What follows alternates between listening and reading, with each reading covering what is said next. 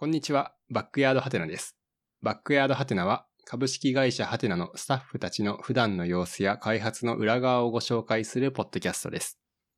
ホストは CTO のモテメンです。はい、えー今回のゲストはデザイナーの上出さんに来てもらってます。上出さんよろしくお願いします。はい、よろしくお願いします。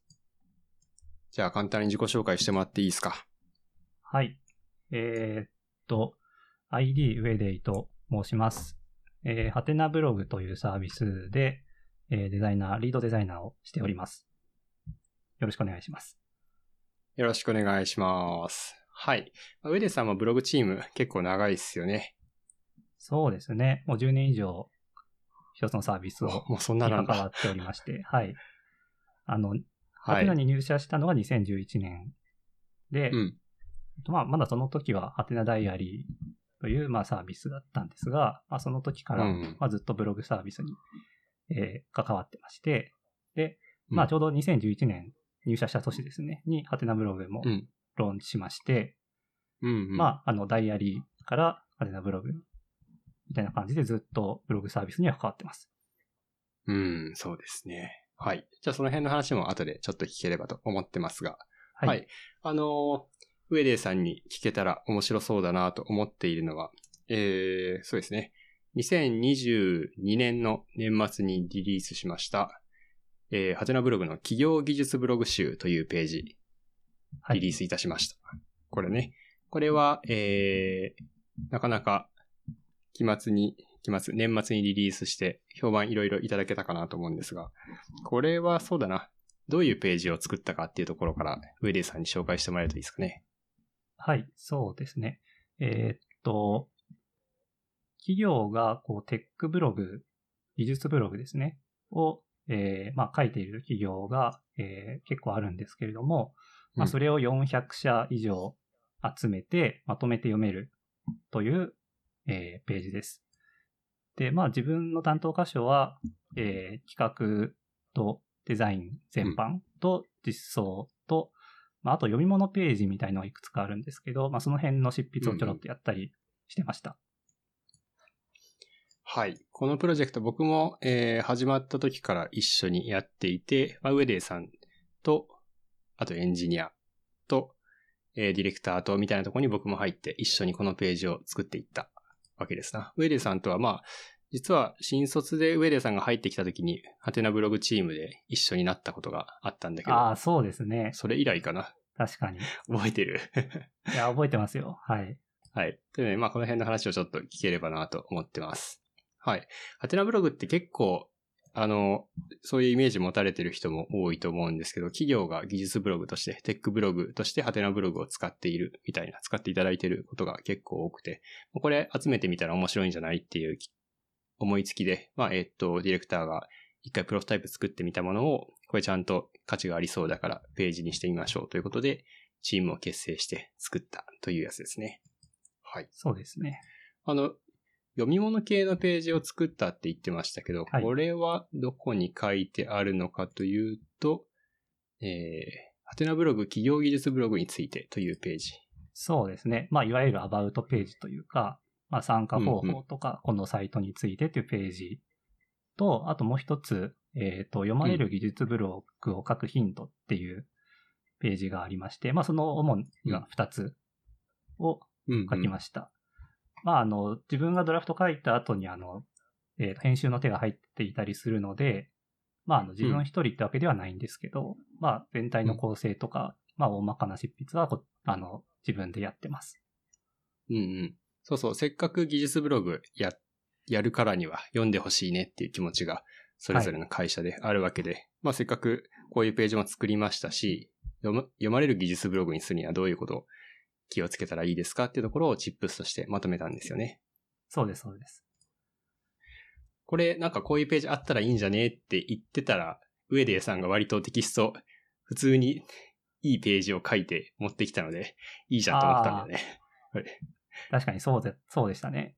最初の、その、初稿からほとんど内容はうん、うん。変わってなくて、で、やっぱりそれもあの、もともと、ハテナブログは、まあ、個人が、あの、ブログを書くっていうサービスからスタートして、まあ、今、企業うんあの、企業向けにも対応してるんですけど、まあ、あの、ブログ書くのが難しいっていう悩みは、割と個人も企業も共通してまして、うん。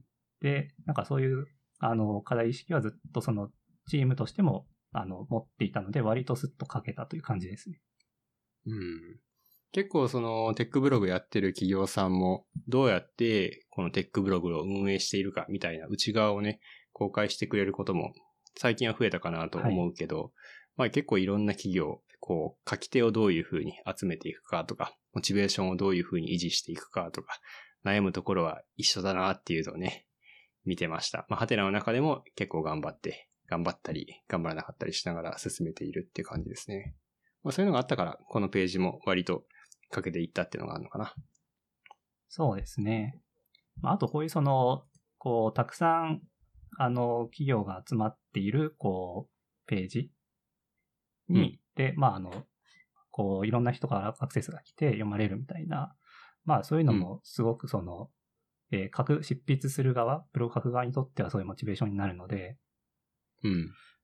えーまあそういう場を作りつつ、こう、具体的にはどういうふうに書くと、えっ、と、より良くなりますよみたいな、なんかそういうものをこうセットで、まあ今回作れたのが良かったかなと思いますね。うんうん。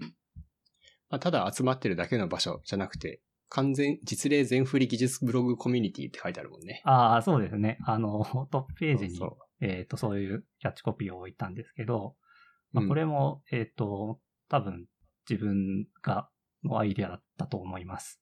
実例全振りって言いたいっていう。細かい文言とかこう、テーマみたいなところは割とウェデーさんがこう、提案して、それがそのまま活かされてるみたいなところがありますね。ああ、ちょこちょこありますね。結構そういうの好きなので。確かに。はい。これデザインを、まあ、ウェデーさん、このライティングをやったわけじゃなくて、デザインをするっていうのが主な仕事だったと思うんですが、はい。デザインはどんな感じで進めていったか聞いてもいいですかね？はい。そうですね。えっ、と、うーん、まあ結構プロジェクトの期間としては長くて、いろいろ変遷はあったんですけれども、あの、プロトタイプは割とかなり早くできていて、ああの、もともうんとあの、社内にあったプロトタイプからまた別のそのデザイナーとして、まあ自分が関わった版のプロトタイプみたいな、うん、うん。あの、ものを作ったんですけど、その開発はかなり早くて、あの、うんカフェスペースシミュレーターという社内サービスがあるんですが、まあ、それをポクツナさん、あの、ポッドキャストって多分出てる、あの、ポクツナさんなどと、まあ、一緒に社内向けのサービス作っていて、それとそのうん、フロントというか、まあ、少なくとも自分がコード書く範囲では、その、ほとんどやってることは同じなんですよ。なので、うんその、そこで素振りをできていたので、社内プロジェクトで素振りをできていたので、割と開発自体は、あの、スッと作れました。で、まあ、あの、そう。うん、うん。は。い。そうですよ。その、その話もちょっと後でやろうかなと 思っていたんですけど、はい。うん。っていうので、うんと、まあそこからデザイン的には、えっ、と、いくつか変遷はあったんですけど、まあ現在のバージョンは、あの、こう、業務の空き時間に、こう見られるっていううんものを重視して作ってますね。業務の空き時間に見られるってことは、いかがわしそうでないとか？まあそうですね。あのこうちょっとしたこう、ウェビナーとか勉強会に、こうなんか一本参加した気分になれるところがあると思うんですよ。うん。例えばトップページで、あの、はいトレンディングっていうものがありますけど、これがその、うん。これま毎日変わるんですけど、これが今日のラインナップですと。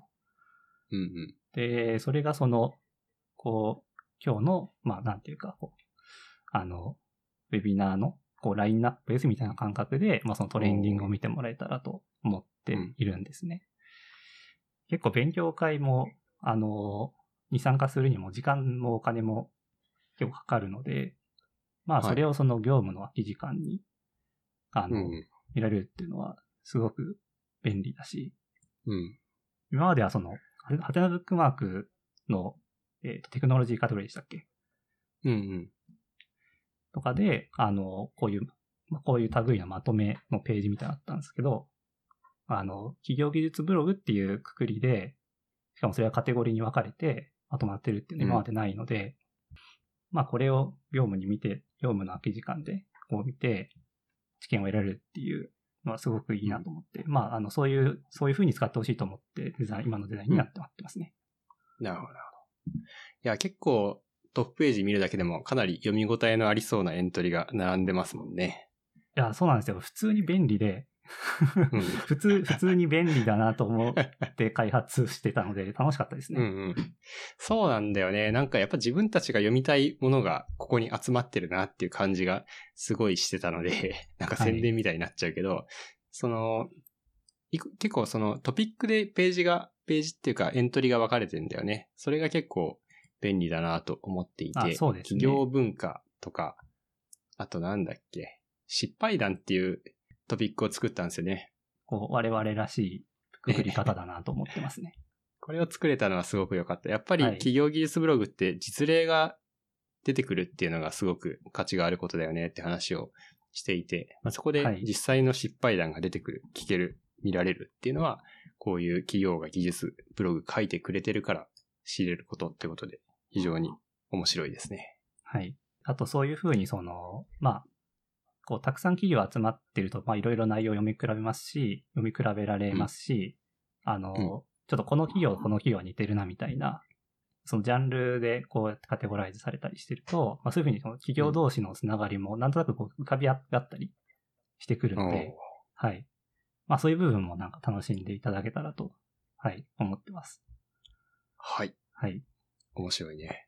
いや、400社以上って数がすげえなと思ったけど。ああ、そう、そうですね。はい。最初この数字どのくらいプッシュするかとか、ちょっと議論はしました、はい。そうだった。はい。はい。まあちょっとみんな読んで、皆さん読んでいただけると面白いかなと思いますが、そう、さっきちょっとちらっと話に出てきたけど、この企業技術ブログ集作り始めるときに、そう、めちゃくちゃプロトタイプ作るの早かったなっていうのが印象に残ってるんですよね。で、あの、さっきエンジニアとしては、えーポクツナさんという、えー前にもバックヤードハテナに登場してもらったエンジニアの人がいるんですけど、と、まあ、ポクツナウェデイというタッグで、えー高速に開発してもらったわけですが、そこには何やら秘密がありそうですと。まあ、えっ、と、秘密がありそうですというか、まあ、さっき言った通り、えーカフェスペースシミュレーターという社内プロダクトを二人で作っていた。おかげではい。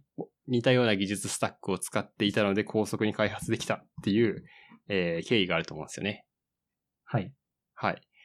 で、というかまあ、ポクツナさんとウェデーさんと何人かで、えー作っていたプロダクトで、他にもなんか開発合宿で、社内の開発合宿でタッグを組んで、いろんなものを作っていたということもやっていますね。このペアは。そうですね。割と、あの、この間もまた別の合宿があったんですけど、その時もボクサンさんとペアでやってまして、あの、その時もやっぱり、あの、いつもの感じっていうので、割とすぐ、はい、作り始められたんで、だんだんあうんの、あうんの呼吸になってきてますね。いや、本当にそんな感じがする。はい。じゃあちょっとその、さっき名前が出たカフェスペースシミュレーターという、はい。これは何なのかな？まあ、社内プロダクト だと思うんですが、これについて説明してもらってもいいですか？はい。なんか、聞くところによると、ポッドキャスト、このポッドキャストで音区3回の時に名前がパッとうん。ちょ若干出たような出なかったようなみたいな、伺ってるんですけど、まあその時は説明がなかったようなので、えっ、と、カフェスペースシミュレーターというのは、えー、ハテナでやっている開発合宿で作った社内向けのプロダクトです。で、カフェスペースとはオフィスの一角に、あの、ソファーが置いてあるんですけど、あの、うんそのこじんまり空、こじんまりした空間のことを、社内ではカフェスペースと呼んでます。で、うんえっ、と、まあ、京都オフィスでは、あの、まあ、旧京都オフィスですね、は、まあ、ちょうど出入り口付近に、こう、通り、通路の付近にありまして、で、うんこう、人が結構、こう、往来する場所にあったし、あと、その、いつも誰かが、そこで座って仕事をしたり、コーヒー飲んだりしているっていう、まあ、憩いの場、かつ交流の場でもありました。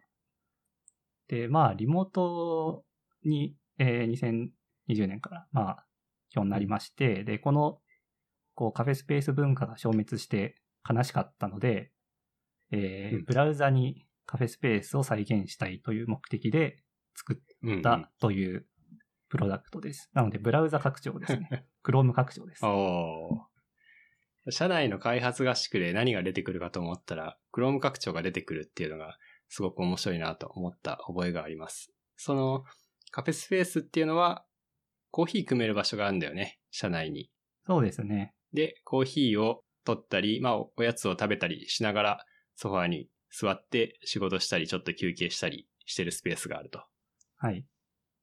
はい。まあ、そこが、まあ、そこでなんかこう、普段仕事してる、一緒に仕事してるわけじゃない人と、まあちょっと隣に座って雑談しながら仕事したり、なんかちょっとチーム外の人に相談したり、みたいな機会があったんですよね。カフェスペースという場所では。そうですね。そういう場所をブラウザ内に取り戻そうと。はい。まあ、あの、リモ、リモートに関連するという、まあ、うん一種のババーチャルオフィスに若干近いようなコンセプトなんで、まあ、その、うん。じその設定的にも、まあ、ホットな話題かなっていうのもありましたし、うん。まあ、あと、社内向けプロダクトなんで、あの、結構半分冗談みたいな、あの、ネーミングでも、社内だから、こうやっていい、こうゲーみたいな感じで、うんあ、の、そういう名前で作りました。というか、シシミシミュレーター、シミュレーターっていうその文脈をあまり説明してない気がしているんですけど、あの、うんうん。シミュレーターというのはゲームの一ジャンルでありまして、うんで、なるほど。えーとはい。そうですね。あの、まあ、ゲームも好きだし、もうそういうシミュレーターの、あの、ジャンルも好きなんですよ。うん。で、あの、ゲームにならなそうな題材をゲームにして面白がるっていう文化がありまして、まあ、それが一種のジョークとしても機能するっていうのが文脈としてあります。あの、有名なのが、あの、ゴゴートシミュレーターとかですね。とか。はい。あと、まあ、最近だと、あの、パワーウォッシュシミュレーターっていう、あの、高圧洗浄機を、えっ、と、ぶっ放せるっていうゲームがあるんですけど、汚れを、汚れを落とすっていう、すごい汚い家とかを高圧洗浄機で汚れを落とすっていうゲームなんですけど、そういうジャンルがあるんだ。そういうジャンルがありまして、あの、な なので、あの、まあ、そういう文脈で、カフェスペースシミュレーターっていう名前です。なるほど。それは知らなかった。はい。なるほど。今のところカフェスペースシミュレーター何かの拡張であるということは分かったんですけど、これで、これ何ができる拡張なのかについては、まだちょっとはい。みんな分かってない状態。はい。確かに、そうです、この拡、クローム拡張らしいですけど、何ができるクローム拡張なんですか、これはカフェスに行けるという拡張です。で えっと、その新、新規、はい。うん。新規ウィンドウを開くうんときに表示されるっていう拡張なんですよ。で、えっ、と、新規タブを開くと、えーうんまあそこがカフェスペース空間ですというふうにしまして、まああの、うんうんうん。ツ 2D のこうイラストでカフェスペースを再現しまして、うんでそこに、えーまあ、これ、これまた 2D の手書きのアバターがいて、うんそれをマウスクリックで動かせると。で、右側にチャットウィンドウがあって、会話もできたり、カフェスペースに置いてあったホワイトボードみたいのをその再現して、そこでお絵描きができたり、みたいな、えー空間が新しいタブに広がっているという感じです。い これで説うまく想像つけてるのがわか全くわからないですけ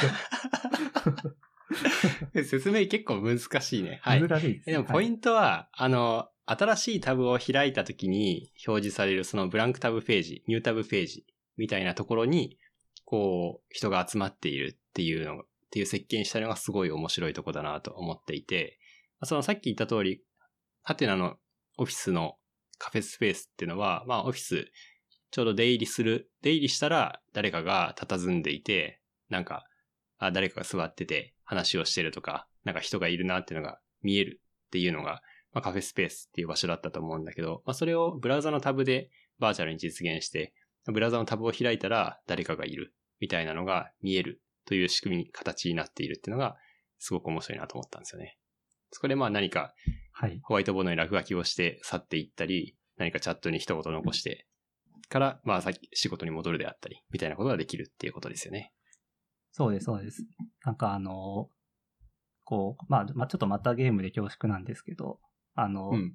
MMO とかで、こう、人がちょろちょろ通り過ぎてるだけでも、周りを通り過ぎてるだけでもちょっと安心するみたいな感覚あるじゃないですか。うんなんか人、人がい。るなっていう。うん。なんかそれをこう再現している、こう、まあ、Chrome 拡張というか、まあ、アプリケーションうんあんまり、あんまり僕の知る範囲じゃないかなと思ったので、まあ、それはちょっと、それをちょっとテーマにするのは面白いんじゃないかなと考えたっていうのはありますね。拡張では見たことないっすね。確かに。そうですね。まあ、その、なんだ。うん、まあ、昔 iGoogle みたいにありましたけど、なんかそういうその、うんあの自分のパーソナルな、こう、ものを、ウィジェットとかを並べるみたいな拡張は、こう、新タブ開いたときに、あの、うんそういうの出すみたいなのは結構あるんですよね。うん。そういうのとはちょっと違うものと思ったっていう感じです。そうですね。このカフェスペースシミュレーターを開きっぱなしにしていると、誰かが、そうですね。一瞬誰かがやってきて一瞬誰かが去っていく通り過ぎるみたいな。はい。みたいなのが見れるのはすごく面白いな。はい。これね、京都のカフェスペースだけじゃなくて東京のメトロという場所もあって、新幹線に乗って行ったり来たりできるんですよね。あ、そうです、そうです。はい。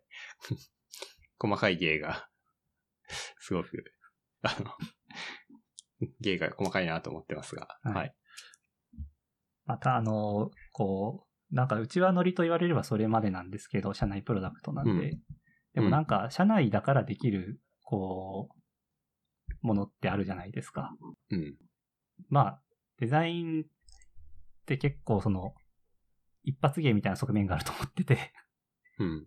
あの、結構デザインのいいところって、こう、一発で、こう、人の感情に訴えられるところだと思ってて、うん。ちょっと真面真面目な話に急になるんですけど、はい、あの、なんか、あの、パッと見て、凄そうとか面白そうとか、なんか、まあ、可愛いとか怖そうとか、うん。なんかそういうのを、こう、すごい瞬間的に人に訴えられるといいとかと思ってて、なんかそういう意味で、こうデザインは一発芸みたいな側面があるなと思ってるんですよ。で、まあ自分としても、こう、受けたいし、面白いって言ってもらいたいみたいなのがあるんですけど、うんやっぱりその、社内の文脈でできる芸っていうのがあるんですよ。うん。あのうんこう、一般に、あの、世の中にリリースするものとして、こう、できるものと、ハイコンテクストの中でできるものっていうのはそれぞれ違って、なんかどっちがいい悪いっていうよりは、ハイコンテクストにはそれに適した芸があるなと思っていて、まあそれを発揮できる場が開発合宿なのかなと思ってますね。なるほど。そうだね。これはかなりコンテキストを 分かってるからこそ面白いっていうのがきっとあるんだろうね。そうです、そうです。カフェスペースシミュレーター拡張を入れて開いたら、あのカフェスペースじゃんっていうね、そう驚きと 感動がありましたからね。あの、あのが分かっていればっていうのが、分かっていれば面白いっていうのがあるので、うん。こんなとこにファービーがいるみたいなね。そうですね。ファービーもいますし。押すとし、押すとセリフが出たりしますしね。細かいところが面白いんだよな。はい。結構いろんな人が、このカフェスペースシミュレーターの拡張を入れてくれてるので、なんかね、オンラインミーティングで画面共有して新しいタブ開いたら一瞬カフェスペースシミュレーターが映って、みたいなところを見て、お、この人も入れてるな、みたいなのを見ることができるのも面白いですね。ああ、そうですね。なんかそういうその、へ変な部分って、あんまりあの出社しなくなると見えなくなってくるので、うん。なんか、もともと、ハテナって変な会社みたいな、あの、そこが魅力で、あの、こう、自分はハテナなんですっていう、なんかこう、こともあると思うんですけど、うん。あんまりその出社しなくなると、こう、変な部分を見せづらくなるなと思ってて、うん。雑談もなかなか機会もあの少なくなりますし、なのでなんかそういう遊べるところは、あの、積極的に遊んでいきたいなと個人的には考えてますね。うんうん。なんか仕事とか趣味みたいなところで繋がったりするけど、こういう拡張を入れてますみたいなところで緩く繋がれるのもちょっと面白いなと思いました。あ、そうですね。はい。はい。カフェスペースシミュレーター、もっと話す、もうちょっと話し続けると、なんか、1周年イベントとかもやってたよね。やってましたね。あれも、あれも、な、なぜかやる気になってしまって。あの、1周年イベントって何したんだっけ、周年イベントは、えー、ガチャを引けるようにしました。その、それ、その時は、あの、京都オフィスが移転して、ちょっと経ったところなんですよね。で、そのうん、もともとあったオフィスを、なんか、あの、からこう、結構いろいろ荷物を移動したりするみたいな、まあ、時期とちょっと近くて、で、その、まあ、お池ビルですね。あの、旧京都オフィスは。なので、その、お池ビルの異物が手に入る、ガチャで引いて手に入ると面白いんじゃないかっていうので、60個ぐらいスプレッドシートで 書き出して、それを1日3回引けますみたいな、っていうのを1周年イベントで作りましたね。確かに、コンプ率競ってたわ。はい。これ、朝、朝になったらまたチャージされるから、急いで引くみたいなはい。ことやってた。はい。休日もね、チャージされるから、忘れずに引くのが勝利の、は勝利の鍵ですからね。はい。はい。まあ、その辺も、ああ、そういえば前のオフィスこんなのあったな、みたいなのを知ってるからこそ、面白いっていうイベントで、イベントだったんですよね。そうですね。いろんな、何があったっけ？うん。いや、何でしたっけ？あの、狂狂犬 T シャツとか、そう僕も T シャツを思い出したな。いつ、ずっと飾ってあった T シャツですね。はい。そうですね。はい。カフェスペースし、カフェスペースシミュレーターについてこれで聞いている人がどのくらい分かったかがやや不安がありますが、ちょっと他の話もしていきますか。そうですね。はい。えーっと、今、企業技術ブログとかカフェスペースシミュレーターの話ばっかりしてたんだけど、まあ、上出さん普段の仕事ではハテナブログというサービスに関わっているということで、ハテナブログでは最近どんなことやってるんですか？ってことを教えてもらってもいいですか？はい。えーっと、まあ、あの、デザイナーとして、まあ、アテナブログに関わっていて、でまあ、担当箇所は、あの、企業技術ブログとまあ大体同じなんですけど、あの、企画、デザイン、実装、あと、多少読み物系の執筆をしたりとか、っていう感じで、で、うん。まあ、最近の、えー仕事だと、えー、アテナブログ結構最近その読読む読む面と社内で読んでるんですけど、えっ、と、ブログを読む、えー系のページですね。トップページとか、あとは、えっ、と、コードクリストっていうページがあったりとか、あとはその週刊ハテナブログっていう、あの、編集部が、あの、えっ、と、ユーザーさんのブログから、あの、面白いものをピックアップして紹介するっていう、えっ、と、そういう、えーメディアとかを、まあ、それぞれ結構リニューアルしたんですけど、あの、その辺を最近はやりました。読む面ね。なんか確かはいにトップブロ、ハテナブログっていうサービス全体のトップページとかですよね。あとは自分が購読しているブログを読むページとかか。そうですね。この辺なんかだいぶ可愛らしくかっこよくなったなっていう印象がありますね。そうですね。まあ、あの、読む面を、あの、まあ、あの、同じようなテイストで、あの、まとめて変えようっていうのがあって、うんうんでえっ、と、まあ、あの、リニューアル時期も結構合わせて、まあ、この半年くらいで一気に変えたという感じですね。うーん。なるほど。グループも変えましたね。グループね。ああ、確かに。結構バラバラな時期に作ったものだったから、それぞれはい、なんか置き場所は違う、違ったんですよね。これらはもともと。あ、そうです、そうです。多分僕もむ昔開発に参加してたので、この辺のことはわかるんだけど、結構なんかここは個人に所属するページ、ここはトップページっていうグローバルな場所みたいな感じで、そういうコンテキストで分けられてたのを読む面としてまとめ直したんだ、ここは。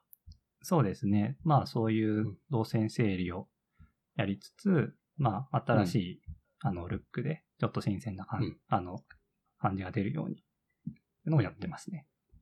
なるほど。はい。あとまあ、バックヤードハテナでは割と基本的にはエンジニアが出てもらっているので、まあエンジニアの方が聞いていることが多いかなと思うんだけど、そのハテナのデザイナーっていうのは、まあ、どんな風にエンジニアと共有しているのかなっていうのをちょっと聞けると面白いかなと思っていて、ウェレイさんははいハテナブログチームの中で、エンジニアとはどういう風に仕事、役割分担であったり、仕事し進めてるんですかね？そうですね。普段の業務は、えー、まあ、デザイン業務全般はこちらでやりつつ、えーうん HTML と CSS の品質を書いて保つという仕事になってきまして、うん。で、まあ HTML はあの、テンプレートだったり、あの、それぞれのパールとか、テンプレートだったりするんですが、えっ、と、まあうんエンジニアとの担当範囲としては、まあ CSS は、えーデザイナーが書きます。で、うん。えーまあテンプレートはエンジニアとデザイナー半々で書きます。という感じですね。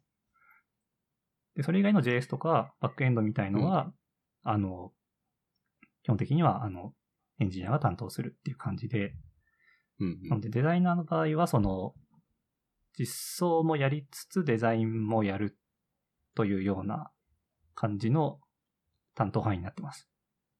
デザインもするし、コーディングもしますと。そうですね。あの、いわゆるコーダーがいないんですよ、ハテナ。うん。でで、まあ、あの、少なくとも入社した2011年の当時から今まで多分いないと思うんですけど、うん。ので、その、デザイナーが、あの、コーディングも、まあ、あの、少し関わるっていうのをずっとハテナのまあ、続いていて、で、自分も、あの、そういう仕事のスタイルですね。うん。あ、企画も、あの、関わるので、なんか企画から実装まで一人っていう場合も、まあ、たまにありますね。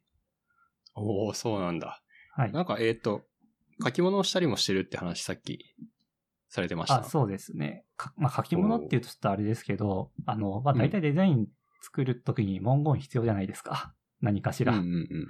バナー作ったりとか、ページのあ LP 作ったりするときとかね。うんうん。でそういうときに、あの、デザイナーが、あの、考えるってことも結構あります。ああ、なるほど、なるほど。そうするともう本当に企画から、デザインからコーディングまで、まるっと全部やっちゃうみたいなことになるんだ。まそうですね。まあ、あの、まあ、リリースするまでに他の方のチェックとか、あの、他の方にうん、が一緒に入るみたいなことは、まあ、あるので、あの、完全に一人で何でもかんでもやってますってことではないんですけど、うん。まあ、メインは自分一人みたいなことはたまにありますね。結構大変なものの裁量が大きいっていうのは、まあ逆にメリットなので、うん。はい。そんな感じですね。最近だと、その、はてなだと、フロントエンドで React を使うっていうことも多いと思うんだけど、はい。デザイナーは JSX 書いたりするの？えーっと、まあ、は、半分、半分正しくて半分違うみたいな感じなんですけど、えーっと、JSX ファイルを触ることはあるんですけど、うんまあ、その中で、あの、1から10まで書くというよりは、まあ、うん HTML に近い部分は、あの、デザイナーが触って、うん。まあ、動的に何か変わる部分とかっていうのは、まあ、やっぱりその、あの、書けるデザイナーもいるんですけど、基本的にはエンジニアが書いた方が品質は、まあ、当然高いし、まあ、早く書けるので、あの、まあ、そういう部分を、まあ、はエンジニアに依頼するってことが多いですね。うんうん。じゃあ、ある程度、まあ、エンジニアが作ったり用意したコンポーネントを組み合わせて、デザイナーは書いていくし、こういうコンポーネントが欲しいってなったら、デザイナーの方からエンジニアに行って、作ってもらうというような感じ。はい。うん。どっちが先に書くかっていうのは、あの、うん時と場合によりますね。うんエンジニアが先の場合もあるし、逆の場合もっていう感じです。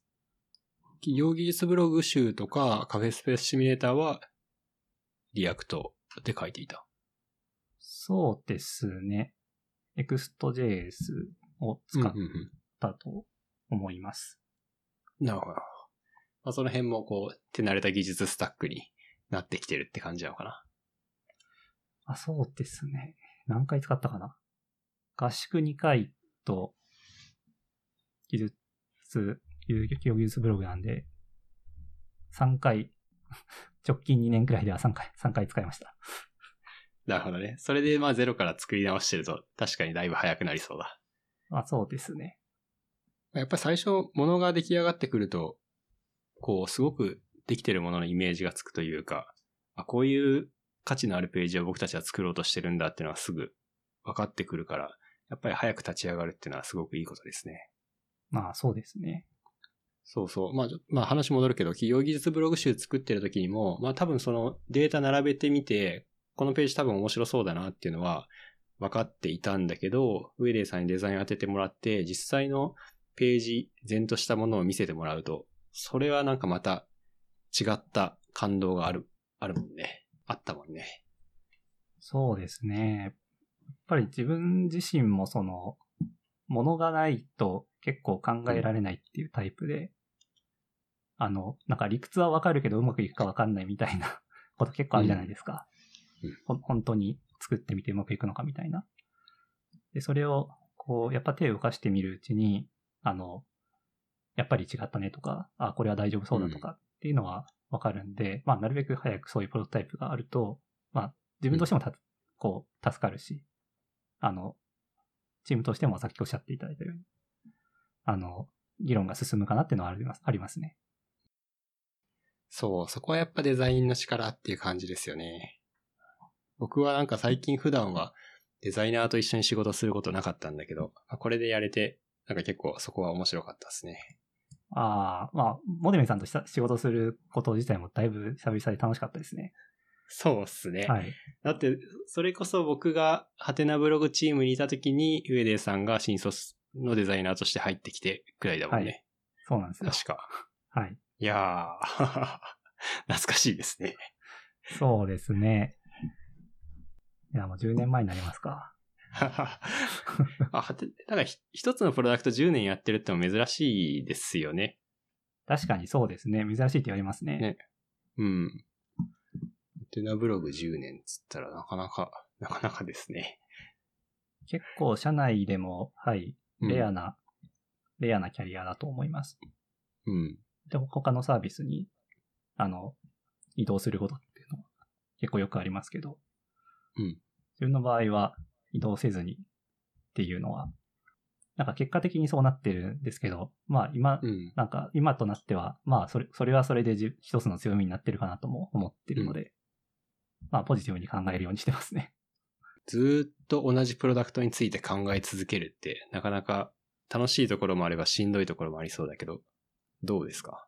ああ、まあ、そうですね。ブログについて考えるという感じになりますけど、まあ割と、うん、楽しいですよ。あの、うん、いや、ブログ結構長く続く趣味だなと思ってるので、うん、あの、結構、それはあの、そんなに苦じゃないですね。うん、そうかそうか。結構秋っぽいんですけど、はい、僕は。ブログは割と趣味としては長く続くし、あと、その、老若なの誰でもできるっていうのもあるし。そうですね。僕もハテナダイアリー時代からずっと書いてるけど、もう15年くらいになるもんな。いろいろ合わせて。ああ。確かに続く。そうですね。なんかあの、関心事がこう移り変わっていっても、なんかこう、うん、こう年重ねて、なんか関心事が移り変わっていっても、その変わったこと自体が記録になるんですよね。うん、ブログだと。確かに。なので、その、昔はこうだったけど、いや今は思えばそうでもないなみたいな、なんかそれ自体が、はい、うん、ブログに書けるので、なんか、長く続く趣味でいいなと思ってますね。うん。自分の関心がどんどん変わっていっても、まあ書くこと自体をやめるっていうのは、やめるというか、まあ書くこと自体は普通に続けられるから。そうですね。ねブログはなんかそういう経緯とか歴史がどんどん積み重ねていって、書けば書くほどだんだん面白くなってくるっていうのがいいですよね。そうですね。自分の昔のブログとか日記とかね、読むの面白いもんな。そうですね。はい。まあ長く続くっていうのは、ハテナダイアリーからも数えて、もうだいぶ長いですけど、ハテナブログ自体ももう10年以上歴史がありますし、長く続くことで、こう、価値がより高まっていくみたいのは、あの、よく話していることですね。チームとしても。そうなんだ。そこは大事にしていってほしいというか、まあ大事にしていくんだろうなってね、はい、思いますね。はい。なんかいい話っぽいことしちゃったな 普段、普段はどういう話なんですか？いやいや、普段からいい話してますけど。そうですか。あとはじゃあちょっと雑談として、雑談でもして終わりにしますか。はい。まあ、さっきも聞いた話だけど、上出さん、ゲームお好きですと。はい。モテメンさんも好きですよね。ゲーム。僕そうっすね。ゲーム最近はやる数がだいぶ減ってきたけど、まあぼちぼちやってますね。モテメンさんとその、なんかうんゲームの共通項があるかなと思って、あの、うん。実 Xbox の実績一覧ページとか 見てみた、比較、比較できるじゃないですか。モテメンさんとはいはいはい。自分の。うん。とか見てみて、モテメンさんのなんか共通のゲームなんかあるかなと思って探してみると、あの、うんバイオショックお好きですよね。バイオショックね。お、よく知ってますね。僕バイオショック好きです。バイオショックは3回クリアした。あ、そうなんですね。通りで、通りで実績かなり達成率高いなと思ってました。あ、そうそう。初初代だけね、3回やった覚えがある。あとなんかあの、いや、モテメンさんになんか結構ゲーム借りたり、こう譲ってもらったりしたような気がしてて、あの、デッドスペースを確か借りた、新卒の時に借りた気がするんですよあ、。そうなんだ。確かモテメンさんだった気がするんですけど。あ、多分僕だろうな。なんか、うん、古いゲームを放出した覚えはあるんですよね。デッドスペースね、あ日本で買えなかったもんね、確か。うんいや、そうなんですよ。で、しかもその、あの、あんま ホラー得意じゃないのに、あの、英語版なんで、あの、かなりしんどかったんですけど、あの、なんとかクリアまで、確か難易度落としたのかわかんないですけど、なんとかクリアしまして。僕もね、ホラーはダメなんだけど、ゲームだといけるなってことが分かったんですよね。おおそうなんですか。そう。絶命次元、デッドスペースあ、買って。じゃあアジア、アジア版ですね。ですね。そうそうアジア版か はい。あれ、そう、ゲームだったら止めれるじゃん。なんか、映画とかだったらも あう見るしかないけど、はい。この曲がり角曲がったら絶対、なんだっけ、ネクロモーフか。ネクロモーフおるやんっていう時に一回止まって、ちょっとお酒でも飲んで気分を落ち着けてから進むみたいな感じに自分でこう恐怖がコントロールできるので、あれなは、あれは良かったです。クオリティも高かったしね、面白かあった。そうですね。はい。今度リメイク出るらしいですね。ああ、そうらしいですね。いやー、そんな、なんか、ホラーゲームあんまりクオリティが上がっても怖さが増すだけだから、あそうですねちょっ。と僕もちょっと大丈夫かなと思いながら。もういいかなって思っちゃうけど、はい。あと何かあったかな。あの、ギアーズの、うんあの、 Gears of War のジャッジメントを借りたような気もしてて。あ、そうだっけ？あ Gears of War もやったてたなうん。 Gears of War 僕も大好きで、まあ、特にワン、ツー、スリーが好きなんですけど、ジャッジメントはなんかちょっとスピンオフみたいな感じですね。おーなんなんか、か、500円くらいで譲ってもらったような気もするな。お金もらったんだっいけや、ちょっと全然覚えてないんですけど、あの、やった記憶はありますね。ギアーズ・オブ・オーはチェーンソーが使えるのが良かったっすね。いいですね。あれね、ロマンがありますね。ロマンがはい。デッドスペースはさ、なんかこう敵を踏みつけることができるじゃん。ああ、はいはい。ふんふんって言って、あれが結構、畜生怖がらせやがってみたいな感じで、こう仕返しできる感じが良かったっすね。あじゃあ、モテメさん結構近接戦闘が好きなんですか？ああ、そうかもしんない。おおそれは新たな一面ですね。あ、そうですよ。僕結構、だからマーシャルアーツを使って戦うキャラクターとか、そういうのが好きだった気がする。ああ、なんかあの、若干あれですけど、あの、モテメンさんといえば、あの、音、音ゲーというか、ダンスセントラルのイメージがあって、はい、よくやってました。キやってます。 Kinect、Kinect お好きですよね。うんうん。やってました。会社に置いてたやつでも踊ってたね。そういえば。ああ、そうですね。会社に置いてありましたね。ダンスゲーは、なんだろうな。まあ、音ゲーが好きで、ダンスもやってみたら面白かったみたいな感じかな。まあ、 Kinect 買ったから、せっかくなんでダンスゲーやってみるかと思ったら、意外と面白かったんですよね。うん。なんか、エアさんに、モテメンさんは ダンスセントラル好きだからな、みたいなのを雑談でどなんか聞いた記憶があって、はい。確かに実績見るとやってるんですよね。当時は社内ナンバーワンダンサーを名乗ってましたからね。おー、なるほど。だんだん社内人が増えてきて、いや、マジで、マジでダンスやってる人いそうだから、そろそろ言うのやめようと思って、いやいやいや。まだまだ、まだ続言わない言わないようにしていったよ。なるほど。モテメンさんはその、あその僕はその、どっちかというと、競技性の高いゲームよりは、その物語性の強い方が好きなんですけど、うんうん。おてめさんどっちなんですか？いや、僕もそうですね。なんかあんまりテクが必要であったりとか、競技性っていうのかな、そういうのを追い求めていくのはあんまり得意じゃないと思ってて、だから、まあ、バイオショックとか、そういう、バイオショック多分僕ストーリーが結構好きだったんですよ。はい。あれが。そういうのが好きでやってるかな。じゃあ結構近いですね。僕もうんあの、下手なんで、あの、競技としてのゲームってよりは、やっぱ物語がいいとか、あの、うんそうですね。ゲームでしかできないこう表現みたいなのに惹かれますね。そういうタイプのゲームの方が。はい。はい。なんか最近じゃないけど、うん Xbox やってた頃ってだいぶ昔だもんね。そうですね。ね。今なかなか忙しくて、あの、モテメさんはゲーム やれてないと思うんですが。もうい一度に一回しか並行してやるとかできないですからね。あ一個ずつちゃんとクリアしないと積みゲーばかりが増えていく。なので最近は、あれですよ。ババイズユーをずーっと、あそれだけをあずっとやっていた。確かに。ブログに書いてましたもんね。そうなんですよ。あれをやったことはかなり自分の自信につながったね。なるほど。僕やってないんで、やった方がいいですか？あれはめちゃくちゃ面白いですよ。すっげえ時間かかるけど、多分、無人島に持ってくならあのゲームかな。あ、そこまでですか？あ多分、そのクリアした頃には最初の方のステージ忘れてるから、多分一生遊べるんですよ。ああ、なるほど。はい。めちゃくちゃ苦しいと思うけど。じゃあ、そ、そんな、オールタイムベストのゲームなんですね。じゃないかいなやー、それはがぜ興味が出てきたな。あの、その、電源切ってる時もやる羽目になるんで、ずっと頭の中で考える羽目になるんで、ああ、なるほど。あ、そういう意味か。いくらでも遊なるほど、べます。なるほど。はい。おすすめです。はい、ありました。最近はポケモンやってますが、あ、なるほど、なるほようやくポケモン対戦というのを知ってやってますね。頑張ってます。はい。そんな感じかな。Xbox の話が出てくるとは思わなかった。めちゃくちゃ懐かしい。